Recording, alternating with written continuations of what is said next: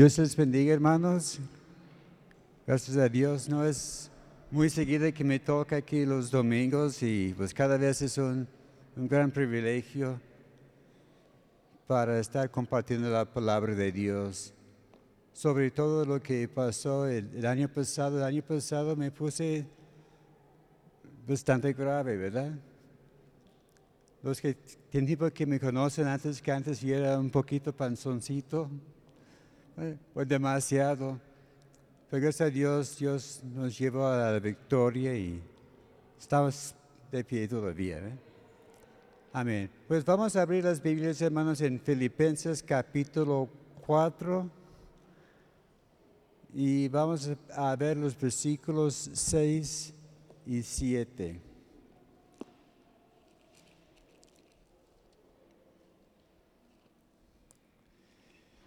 Filipenses capítulo 4, versos 6 y 7. Vamos a estar siguiendo el mismo tema que iniciamos este año. ¿De cuál es el lema de este año? Casa de oración, familias orando juntos. Amén. Que Dios quiere que ese sea un, una casa de oración. Y vamos a estar hablando en esta tarde acerca de para quién debemos orar. Porque hay gente que dice, pues, ¿para qué voy a orar? Bueno, le vamos a dar algunos consejos y esperemos que sea de, de beneficio para sus vidas. Amén. Iniciamos con la oración, hermanos. Amén.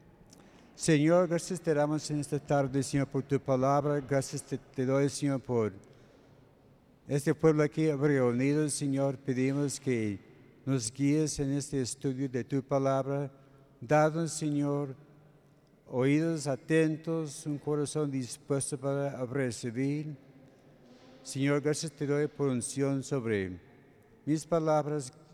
Guíanos y te daremos la honra y la gloria en nombre de Cristo Jesús. Amén. Filipenses capítulo 4 versos 6 y 7. Por nada estéis afanosos, sino sean conocidas vuestras peticiones delante de Dios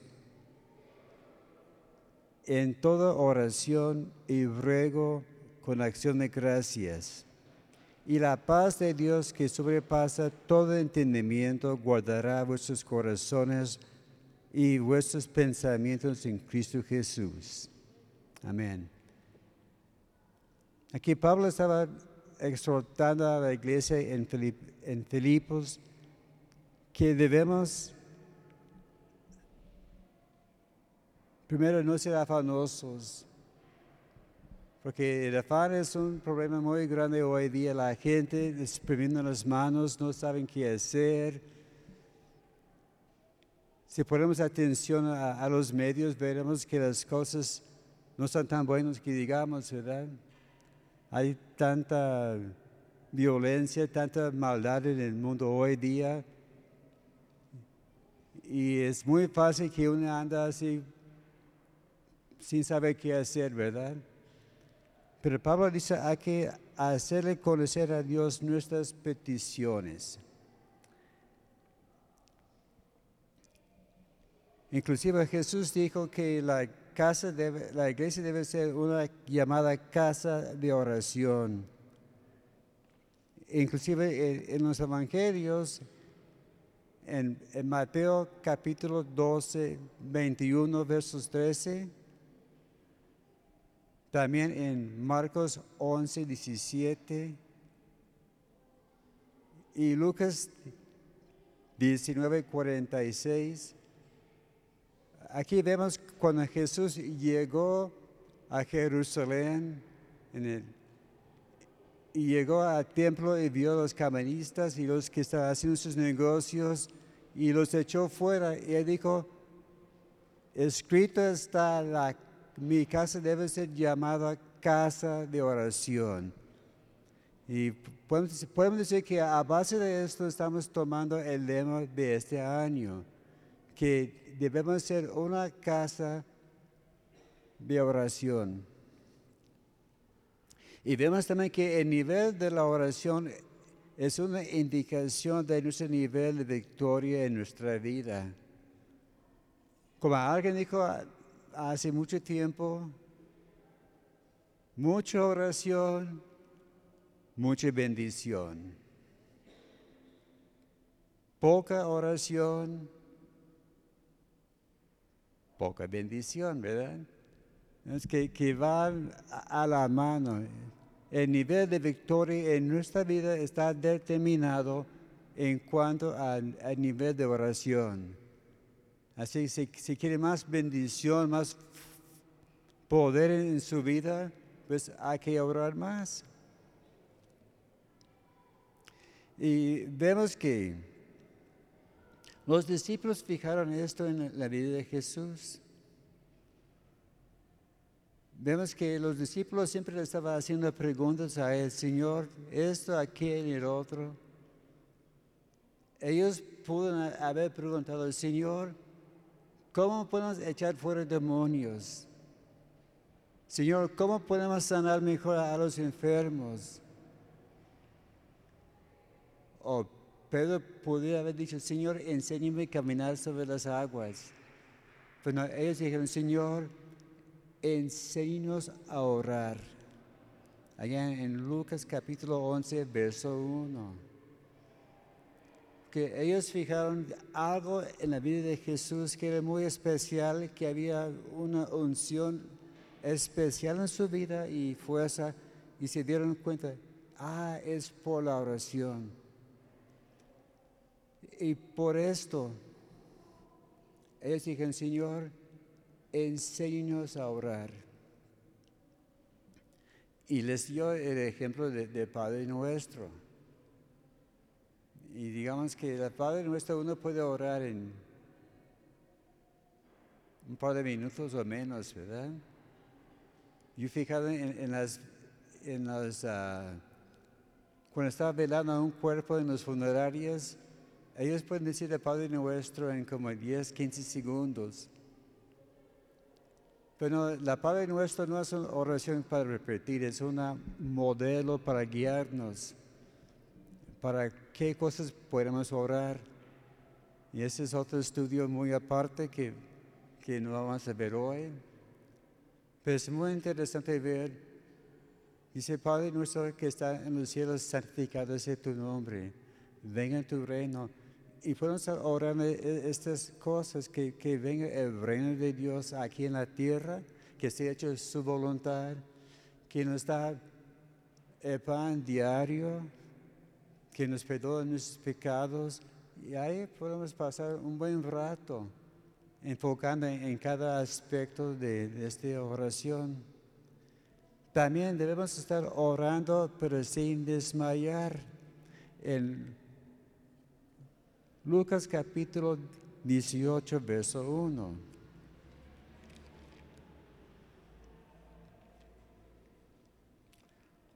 Lucas capítulo 18, verso 1.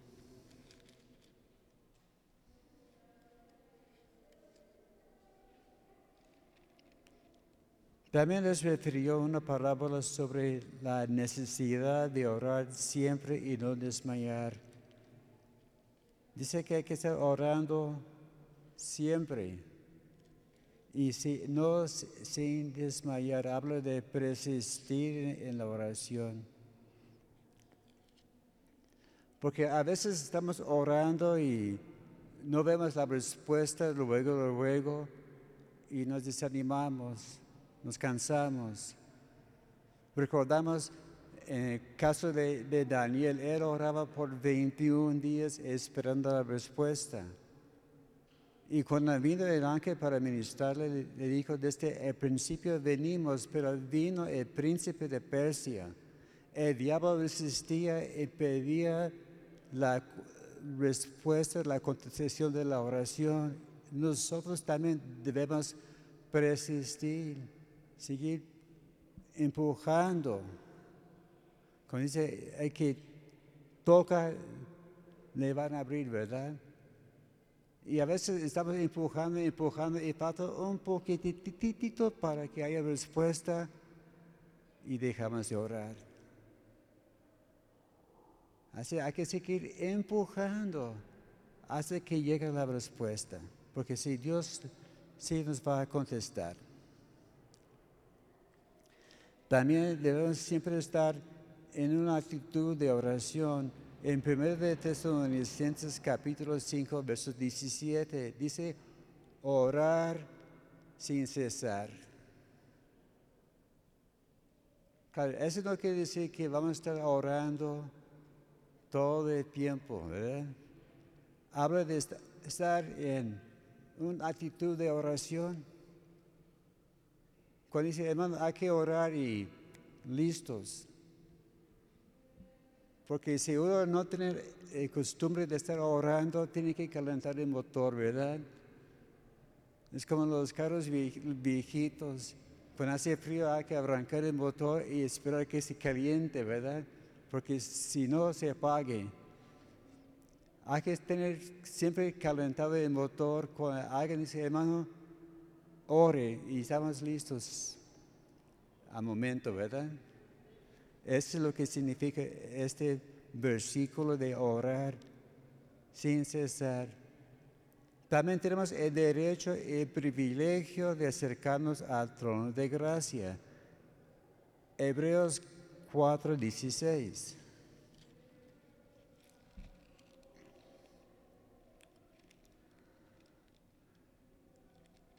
Hebreos capítulo 4, verso 16.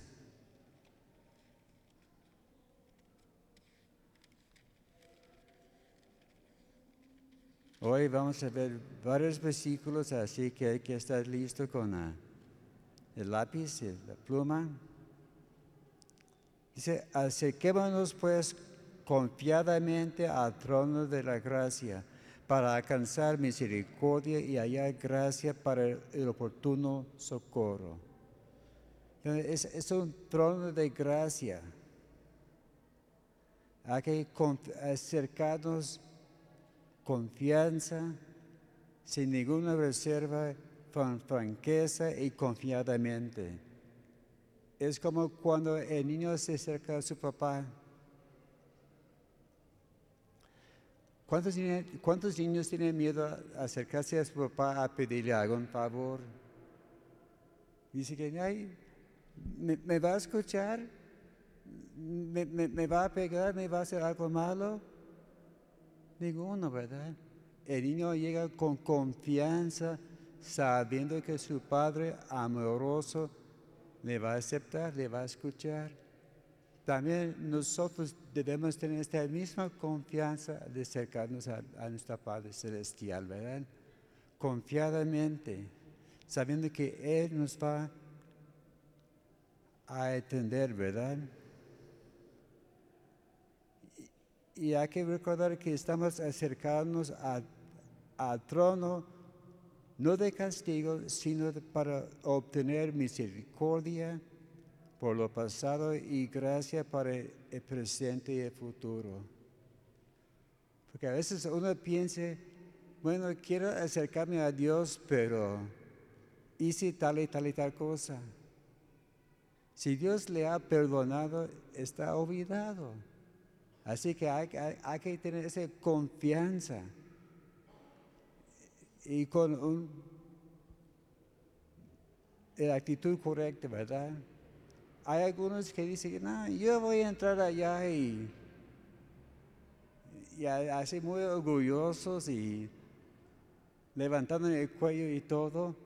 Esa no es la actitud correcta. Hay que reconocer quién es Dios y, y mostrar el respeto que debemos.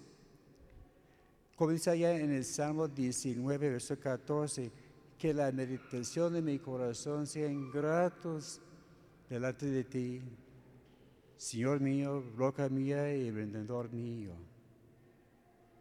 Hay que cuidar la meditación de nuestro corazón. Otra actitud que hay que cuidar también es tener la actitud correcta. Otra vez en Lucas capítulo 18, versos 9 a 14. Allá Cristo estaba hablando de dos hombres que fueron a orar. Dice que había un fariseo y un publicano. Es interesante ver eh, este, este estudio, este estudia, historia, porque dice que llegaron y el fariseo empezó a orar. Dice, y el fariseo puesto de pie oraba consigo mismo de esa manera. Dios te doy gracias porque no soy como los otros hombres, ladrones, injustos, adúlteros, ni aún como este publicano. empezó a decir, yo ayudo mucho, por todo lo que tengo, etcétera, etcétera, etcétera. Pero dice que él oraba a sí mismo. ¿Crees que Dios estaba escuchando a esta oración? No. Por su actitud, ¿verdad? Él decía, mire quién soy yo. Pero es que el publicano ni siquiera levantaba la cabeza y decía, Señor, ten piedad de mí, el pecador. Esa es la actitud que hay que tener, ¿verdad? Algunos dicen que, mire, yo, yo soy fulano de tal y todo, pero no es la actitud que, que debemos tener. Pero hay gente que dice, pues, yo no sé cómo orar, hermanos. Bueno, recuerdo al discípulo, Señor, enséñeme a orar. Y otros dicen, Señor, pues, hermano, yo no sé de, de qué podemos orar. ¿Para qué voy a orar? Por esto va a ser el tema de este día, ¿verdad? ¿Para qué cosa podemos orar? El primer punto es aquí,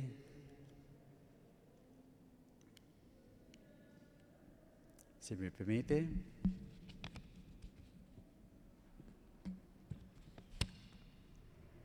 debemos orar unos por otros.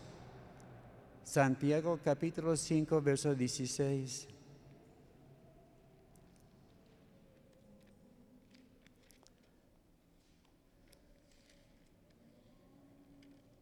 Santiago 5, 16.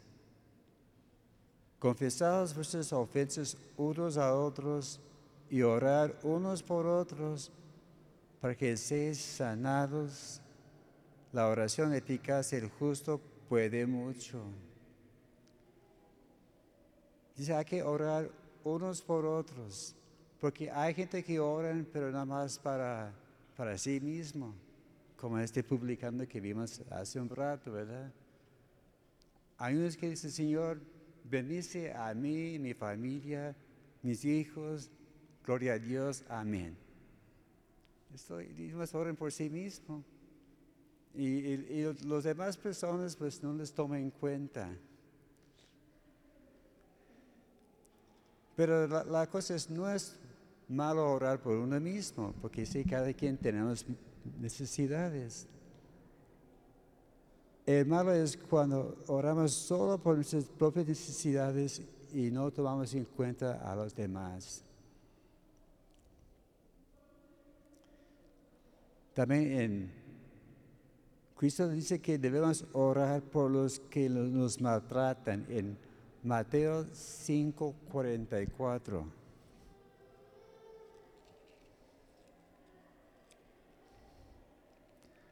Mateo 5:44. ¿Cuántos creen que Dios nos va a pedir hacer algo que sea imposible? ¿No? Él nos pide hacer alguna cosa es que sí podemos hacerlo. Mateo 5:44. Pero os digo que amar a vuestros enemigos, bendecir a los que maldicen, hacer bien a los que os aborrecen y orar por los que ultrajan y os persiguen. Fuertes palabras, ¿verdad? Es que hay que orar por nuestros enemigos. Eso habla del adversario, los que están en nuestra contra. Porque nuestro primer adversario, sobre todo, es el mismo diablo. Y a veces la, gente que los maltrata, el problema no es tanto la persona, pero es el diablo dentro de la persona que está causando problemas. Como algunos dicen, pues hermano, yo no puedo orar por mi suegro, por mi suegra, por, por esto, aquel y el otro. Pues no es la suegra, el problema es que el enemigo está manifestando a, través de aquella persona. Entonces hay que orar que, que Dios les bendiga, ¿verdad? Hay que, este también habla de las personas que están en, en amistad, que están en, amistad con nosotros. Hay gente, hay gente que por X se, nos opone, nos quieren buscar pleito, pero hay que orar por ellos. ¿Por qué debemos orar por ellos? Para que sean ganados para el Señor.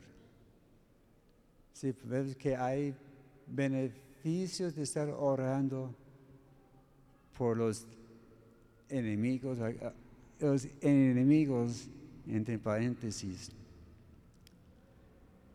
También hay que orar por nuestros discípulos allá en, Juan capítulo 17, todo este capítulo habla de la oración de Jesús por sus discípulos antes que fuera crucificado. Y tal como Jesús oró por sus discípulos, nosotros debemos orar por nuestros discípulos. Si somos líderes, hay que levantar nuestros seguidores y orar por ellos. Porque antes de, preguntaba el hermano Rogelio, ¿cuántos son líderes? Y todos deben haber dicho, amén, yo soy un líder. Pues si eres líder, hay que poner un ejemplo. Pero también como líder tiene la responsabilidad de orar por sus seguidores, para animarlos, para apoyarlos. Y a veces no es tarea fácil, pero es necesario, porque ellos necesitan nuestro apoyo, tal como el pastor está orando por nosotros.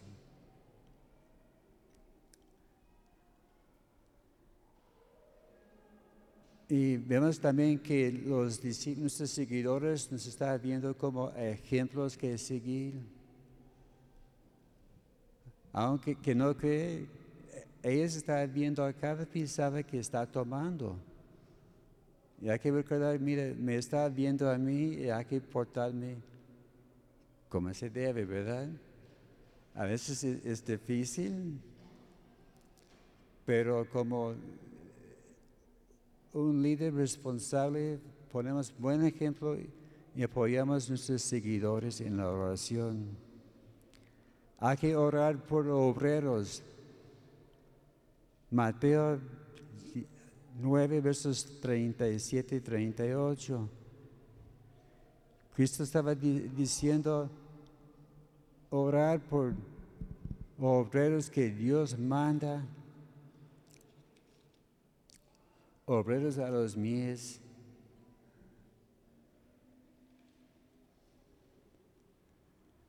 Rogar por el Señor por los mies que envían obreros a sus mies. Hay mucho que hacer, hermanos. Y uno solo no lo puede hacer. Hay que hacer nuestra parte, pero también hay que orar que Dios envía obreros. Por eso tenemos allá atrás eh, la tabla de, misiones. Para que podamos estar orando por aquellos que Dios manda a los campos. Es muy necesario, porque sin la oración, el obrero pierde su... ah, no puede ser tan eficaz como podía, ¿verdad? La oración puede mucho.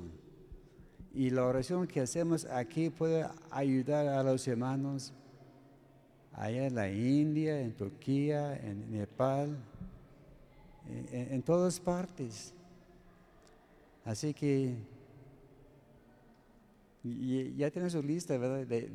Hermano, ¿para qué vamos a estar orando? Bueno, los obreros. También debemos orar por la misericordia de Dios.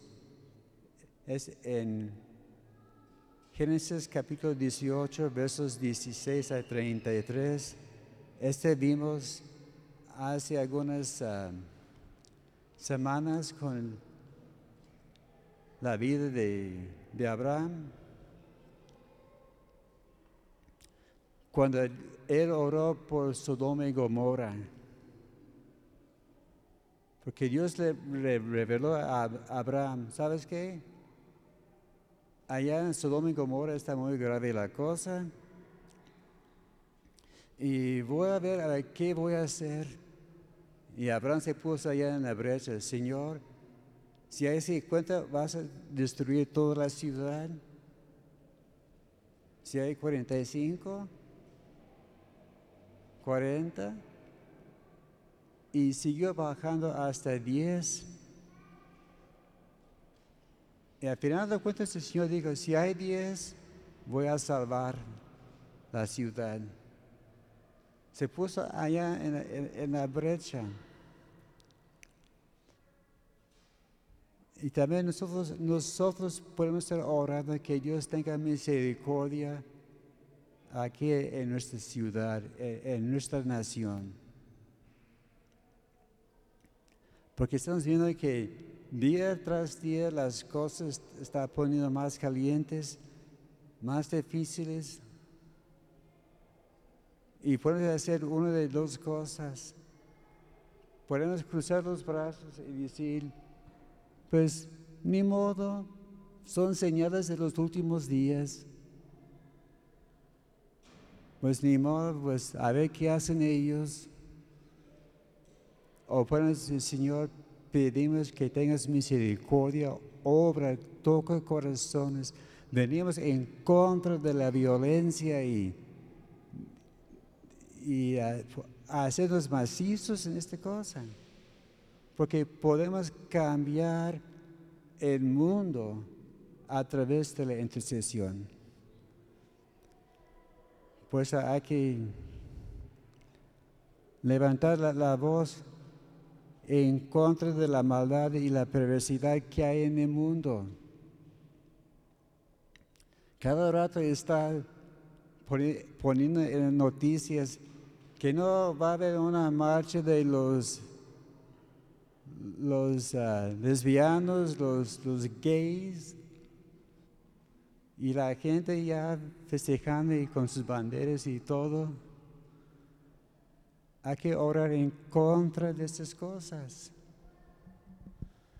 Como en la, marcha de Jesús que tienen cada noviembre, que pasa por Hidalgo, cuando estamos pasando por allá hay que orar en contra que- de todos esos lugares de perversidad que, que, que, se cierren y que la gente que des- despierte, que Dios cambie, que transforme las vidas de, de las personas.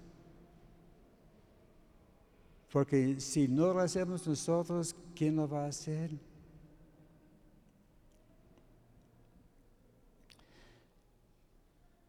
Y recordamos que, que dijo Pablo a los de Efesios que la lucha no es con sangre, carne y sangre, son contra principados, potestades en los lugares altos. Así que no es una cosa que de, fácil, es una lucha. Requiere esfuerzo, resistencia. Y, y que se quebranta estas fortalezas. También podemos orar por los enfermos, como vimos allá en Santiago capítulo 5, verso 14. Santiago 5, 14, que dice que si hay algún enfermo entre, entre ustedes, oren que los ancianos ungen con aceite y si ha cometido algún pecado, sus pecados serán perdonados. Así que si conoces a algún enfermo, ora por aquella persona. Allá, ¿qué dice de Job en Job capítulo 42, verso 10? Dice que Dios sanó a, a Job cuando él oraba por sus amigos. Ahí estaban sus amigos que le estaban echando piedras diciendo, ay Job, mira, eres bien pecador. Ay Job, tus hijos, aquello. Ay Job. Y Dios entrevino y dijo, oye, ¿quién está cambiando las cosas? A ver, ¿quién es el justo? ¿Quién es el injusto? Y dice que Job así oró por sus amigos y él fue sanado y fue restaurado. Así que también nosotros podemos orar y tener poder de Dios. Dice que la oración del justo es eficaz y tiene potencia. Y como eh, en nuestra propia vida de, su servidor y, mi esposa, hemos tenido contacto con algunos vecinos con problemas. Hay vecinos que, que se enferman, nos acercamos y oramos por ellos. Y gracias a Dios, a través de esas experiencias han abierto sus corazones y a veces sí llegan a, entregarse a Cristo. Vemos que también si ve a, su vecino enfermo, acércase con confianza. Hay vecino, hay vecino, a ver qué tiene. Ora por él. Le damos permiso. Ora por sus vecinos. Y verá, verá que rara vez que va a decir, ¿sabes qué? No me toques, no quiero que ores por mí. Siempre va a decir, sí, ore por mí. Y esa puede ser una puerta amplia para poder alcanzar a sus vecinos, ¿verdad? Okay, el segundo grupo por el cual debemos orar son por los pastores y líderes. En Hebreos capítulo 13, verso 7. Hebreos 13, 7. Acordaos de vuestros pastores que os hablaron la palabra de Dios, considerar cuál ha sido el resultado de su conducta y emita su fe. Vemos que los pastores somos responsables por las ovejas. Allá en Hebreos 13, 17. Obedecer a vuestros pastores, sujetados a ellos, porque ellos velan por vuestras almas como quienes han de dar cuenta para que no hagáis, para que lo hagan, hagan con alegría y no quejándose porque esto no es provechoso.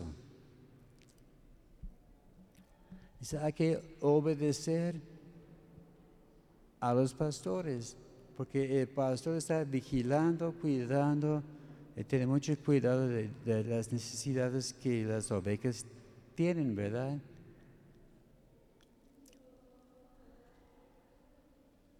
También en 1 de Pedro capítulo 5 versos 1 a 4. Primero de Pedro 5, versos 1 y 4. Ruego a los ancianos que están entre vosotros, yo anciano también con ellos, y testigo de los padecimientos de Cristo, que soy también participante de la gloria que será revelada.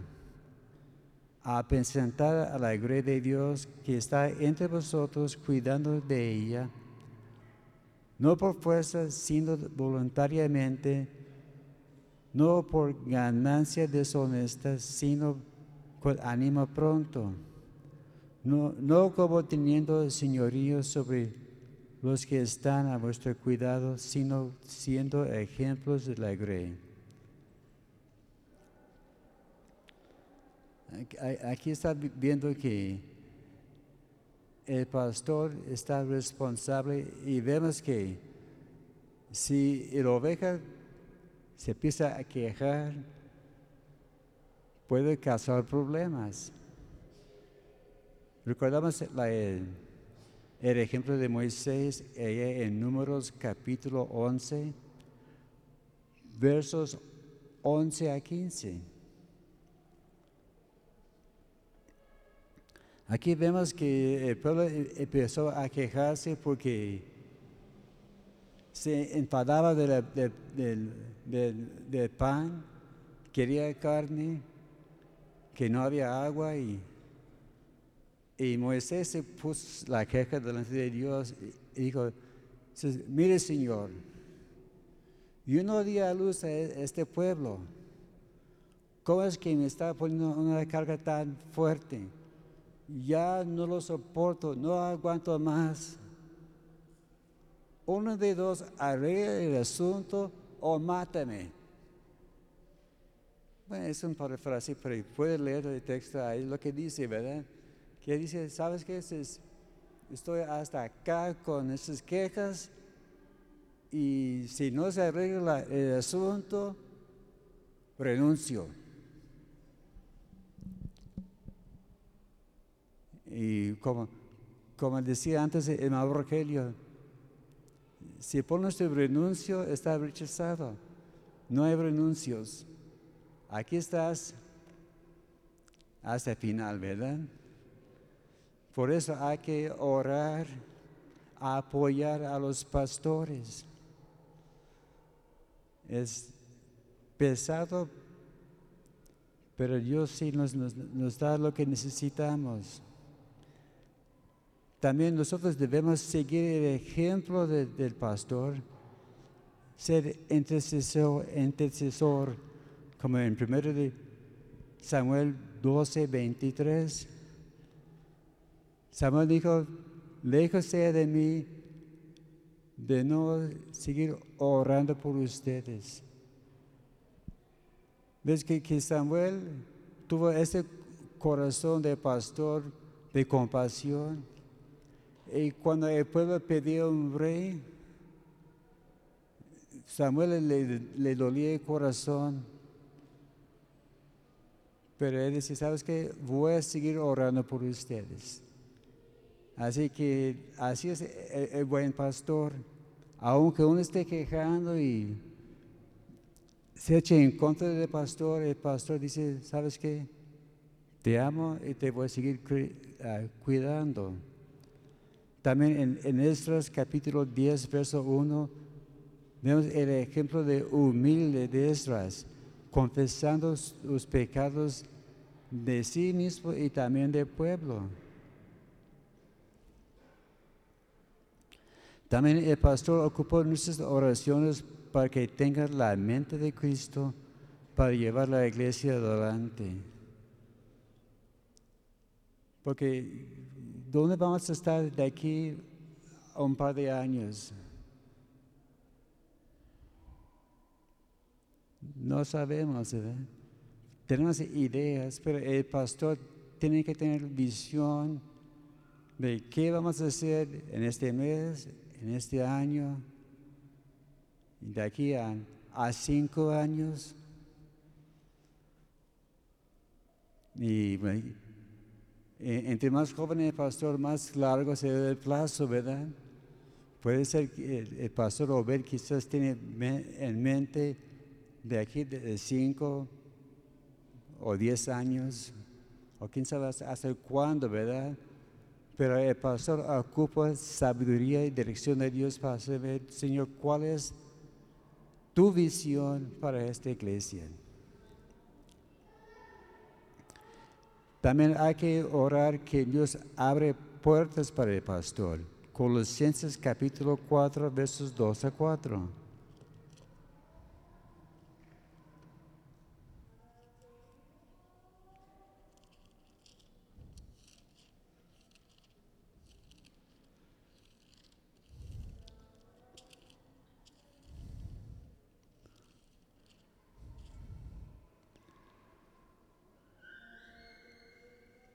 Perseverar en la oración, velando en ella con acción de gracias, orando también al mismo tiempo por nosotros, para que el Señor nos abre puerta para la palabra, a fin de dar a conocer el ministerio de Cristo, por el cual también soy preso, para que lo manifieste como debo hablar.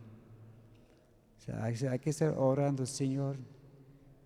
Guía, pastor, dale, Señor, tu dirección, tu mente. Hay que recordar que el pastor no es Superman. Muchos piensan que el pastor sabe todo, aguanta todo y no le pasa nada. No es cierto. El pastor tiene sus sentimientos, el pastor se cansa, a veces el pastor no sabe qué hacer, le duele la cabeza y otras cosas. Hay que, Señor, unge al pastor, dale tus fuerzas y ayuda a guiar esta iglesia. También el tercer grupo por el cual debemos orar son para los que están en autoridad. Ay, ay, ay, este es algo difícil, pero importante, ¿verdad? Primero de Timoteo 2, versos 1 a 3. Exhorto ante todo a que hagan rogativos, oraciones, peticiones y acción de gracias por todos los hombres, por los reyes y por todos los que están en evidencia, para que vivamos quieta y reposadamente en toda piedad y, perdón, y honestidad, porque esto es bueno y agradable delante de Dios nuestro Salvador. Aquí habla de cinco tipos de peticiones rogativos. Este habla de peticiones, oración, solicitud y súplica. Habla de oraciones, que habla de pedir y la adoración. Sí, otra cosa en la oración a veces hay que decir, Señor, gracias. Porque a veces estamos pide, pide, pide, pide, pide y nada de gracias. Es como con los chiquillos, cuando le haces un favor, dice, a ver, ¿qué se dice? Gracias. Bueno, también Dios quiere que digamos, Señor, gracias. Esa es parte de la oración. Peticiones habla de interceder, pedir a favor de otros. Y acción de gracias habla de mostrar gratitud por el favor dado.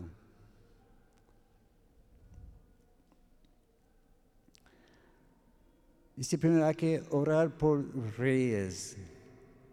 Pues aquí no tenemos un rey en este país, pero tenemos un presidente, ¿verdad? Hay que orar por el presidente de la República.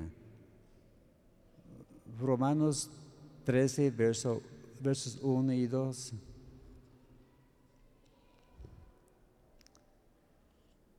Romanos 13, versos 1 y 2.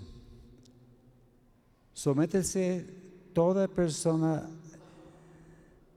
sométese toda persona a las autoridades superiores porque no hay autoridad sino de parte de Dios y las que por Dios han sido establecidas.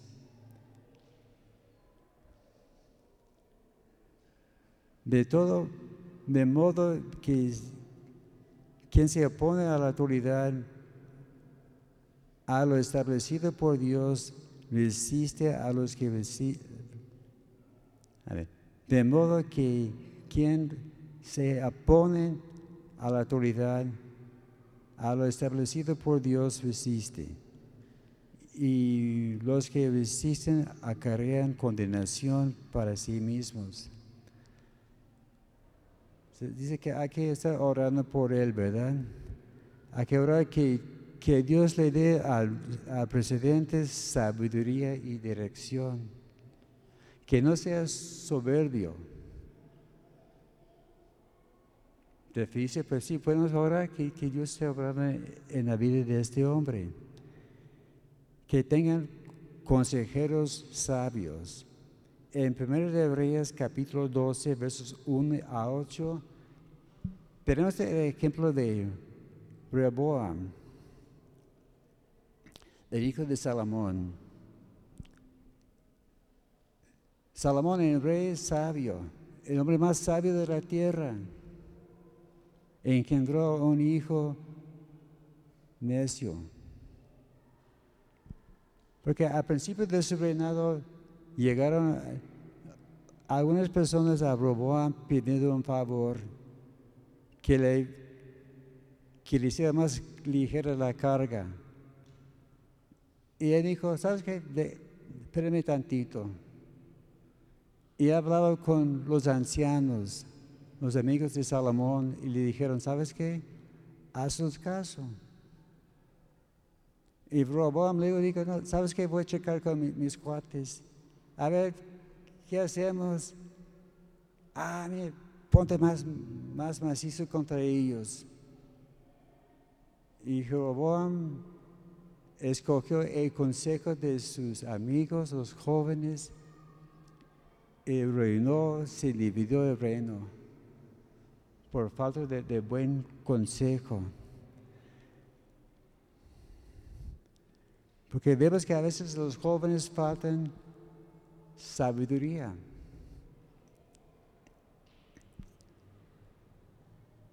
Yo, yo he fijado en muchos casos que entre más joven el presidente, menos sabio es. Y muchas veces, no, no siempre, muchas veces entre más anciano, más sabio es. Así que hay que orar, Señor, darnos el, hombre que tú has elegido, un hombre sabio, que sabe distinguir entre buenos y malos. No estoy diciendo que los jóvenes no pueden gobernar, pero yo he visto demasiadas veces que entre más jóvenes, más necios son. No, solo aquí, pero también en, otras partes. También hay que orar por el presidente en cuanto a la relación de México en ese país con Israel. En el Salmo 122, verso 6, dice, hay que orar por la paz de Jerusalén. Así que los que son amigos de Israel son amigos de Dios. Los que se oponen a Israel se oponen en contra de Dios.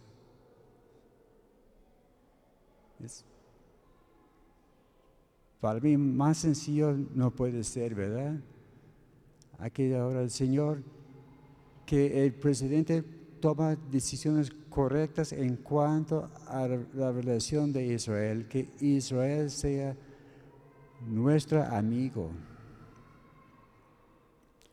Y hay que recordar la promesa de Dios a Abraham en Génesis 12, verso 3. Dice que yo voy a bendecir a los que le bendice y voy a maldecir a los que te maldicen. Todavía está en vigor este, esta promesa. Los que se meten en contra de Israel se van a meter en problemas, porque son descendientes de Abraham.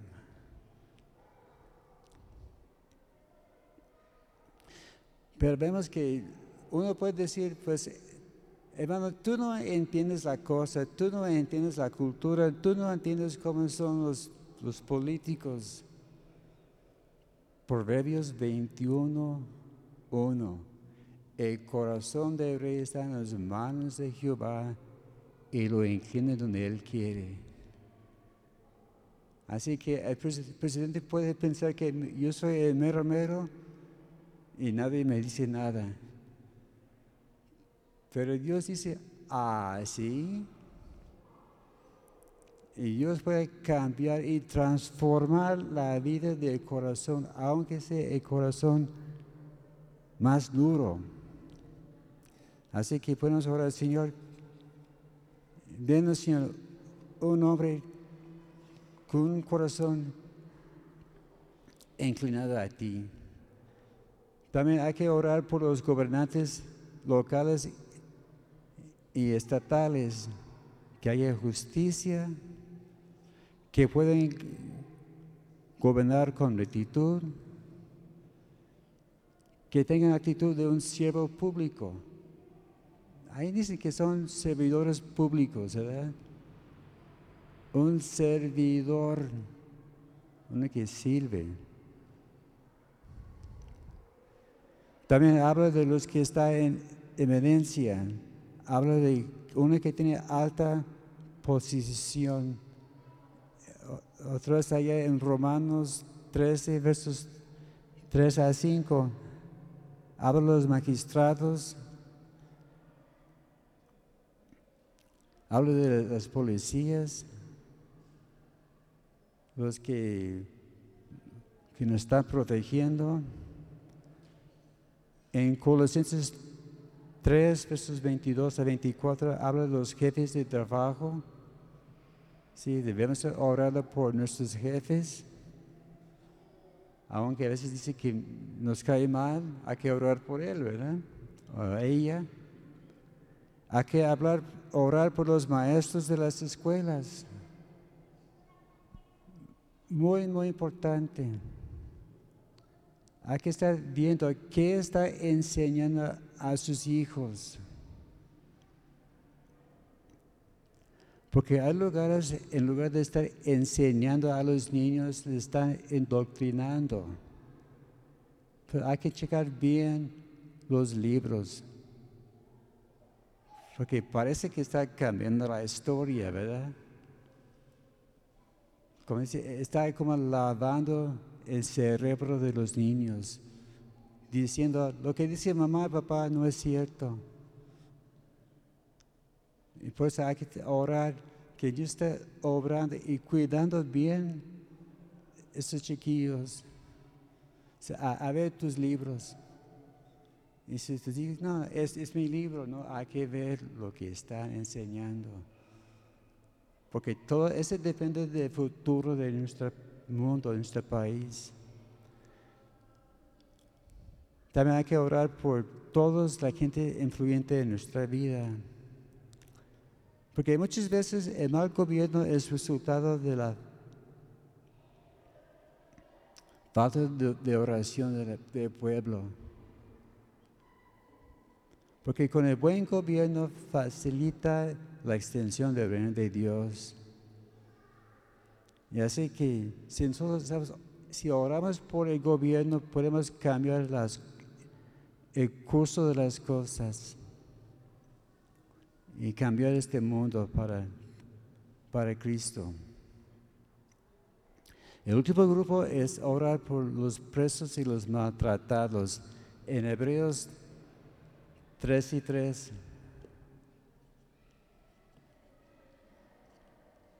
Hebreos 13, versículo 3.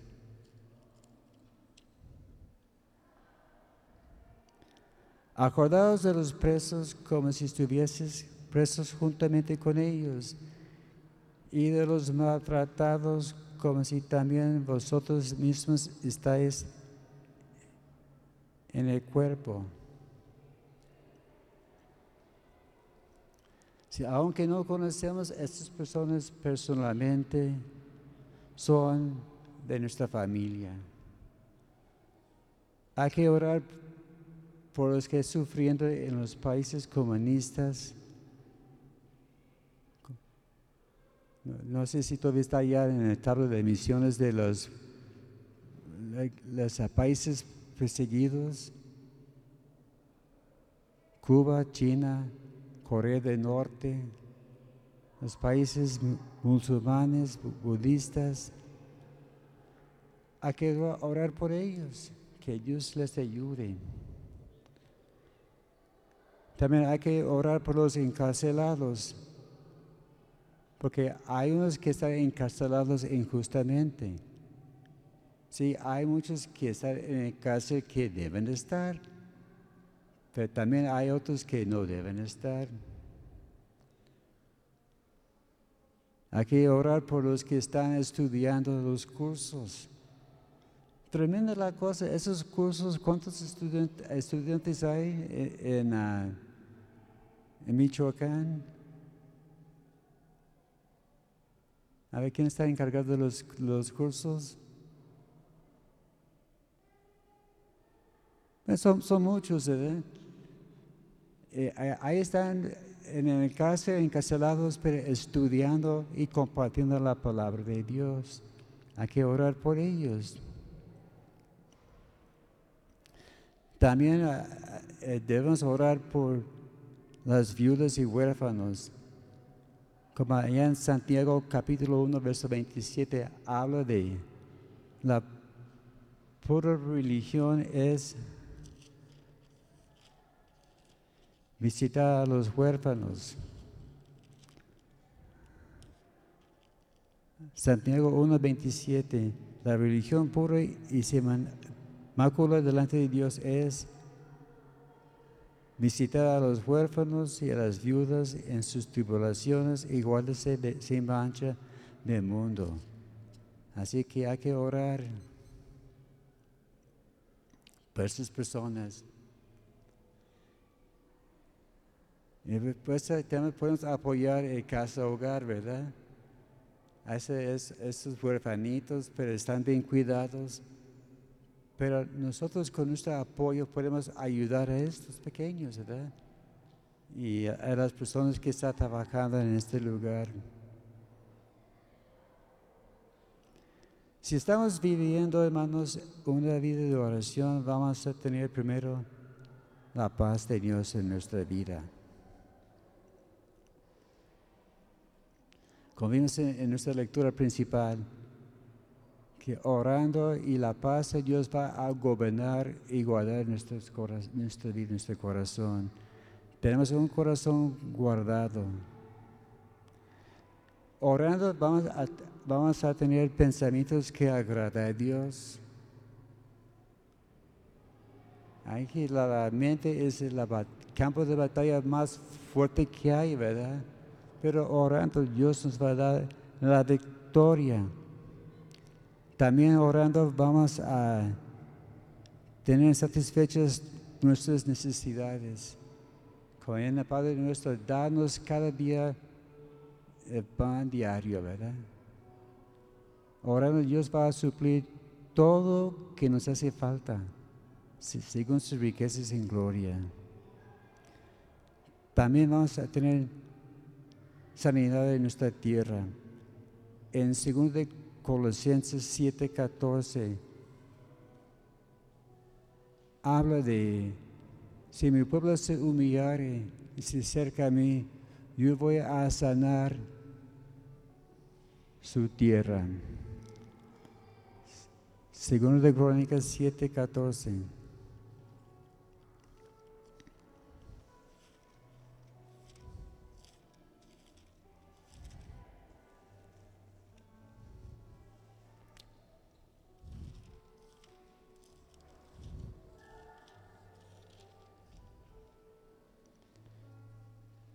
Si se humillare mi pueblo sobre el cual mi nombre es invocado, y oraren y buscaren mi rostro, y se convierten de sus malos caminos, entonces yo oiré desde los cielos y perdonaré sus pecados y sanaré su tierra. Vemos que si hay una transformación en, en las vidas de las personas, Dios puede sanar a nuestra tierra. Amén.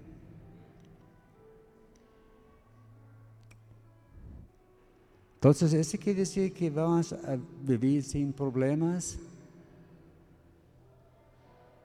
No. Muchos piensan que la oración es como, es como una varita mágica, ¿verdad? Que estás, que ya no hay problemas. Probablemente va a haber más problemas, pero Dios nos va a ayudar, ¿verdad? Con oración o sin oración hay problemas, pero con el poder de la oración podemos vencer. Pero cosas orando vamos a tener la certeza que la presencia de Dios va a estar y nos va a acompañar en todo. Un versículo más, el Salmo 104, versos 33 34.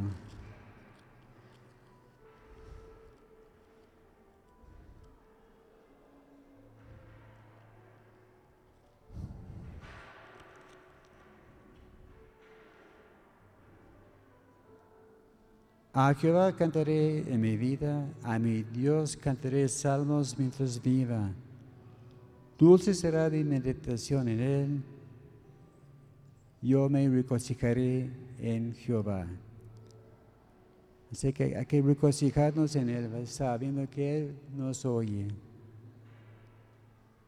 no importa la, la petición, el grave de la situación, orando Dios puede cambiar las cosas. Cerremos los ojos, hermanos, y vamos a orar. Señor, gracias te Señor, en este tarde por tu palabra. Gracias, Señor, porque nos has dado este arma tan poderosa que es la oración. Y pedimos, Señor, que nos ayudes a usarlo más. Ayúdanos, Señor, que podamos ser una verdadera casa de oración. Y gracias Señor por usarnos, gracias Señor por estos consejos. Ya sabemos para quién podemos orar. Y gracias Señor porque tú oyes lo que pedimos y tenemos la honra y la gloria. Si hay alguien aquí en esta tarde que todavía no se ha entregado a Cristo, si tienes dudas acerca de, tu salvación, Dios te ama y te, quiere salvar. Es eh, la oración más importante que uno puede hacer es entregando la vida a Cristo. Si, si todavía no, no, te has entregado a Cristo, te invito a que, que pongas tu mano en tu corazón y dices, Señor Jesús, reconozco que soy pecador, reconozco que te he fallado y te pido perdón. Te abro la puerta de mi corazón y te invito a que entres y que seas mi Señor y mi Salvador. Nombre de Cristo Jesús. Amén. Aleluya. Si hay alguna necesidad entre, entre el pueblo aquí, hermanos, aquí está el equipo listos para orar. Y ellos van a orar con, con fe y con muchas ganas. Gracias a Dios.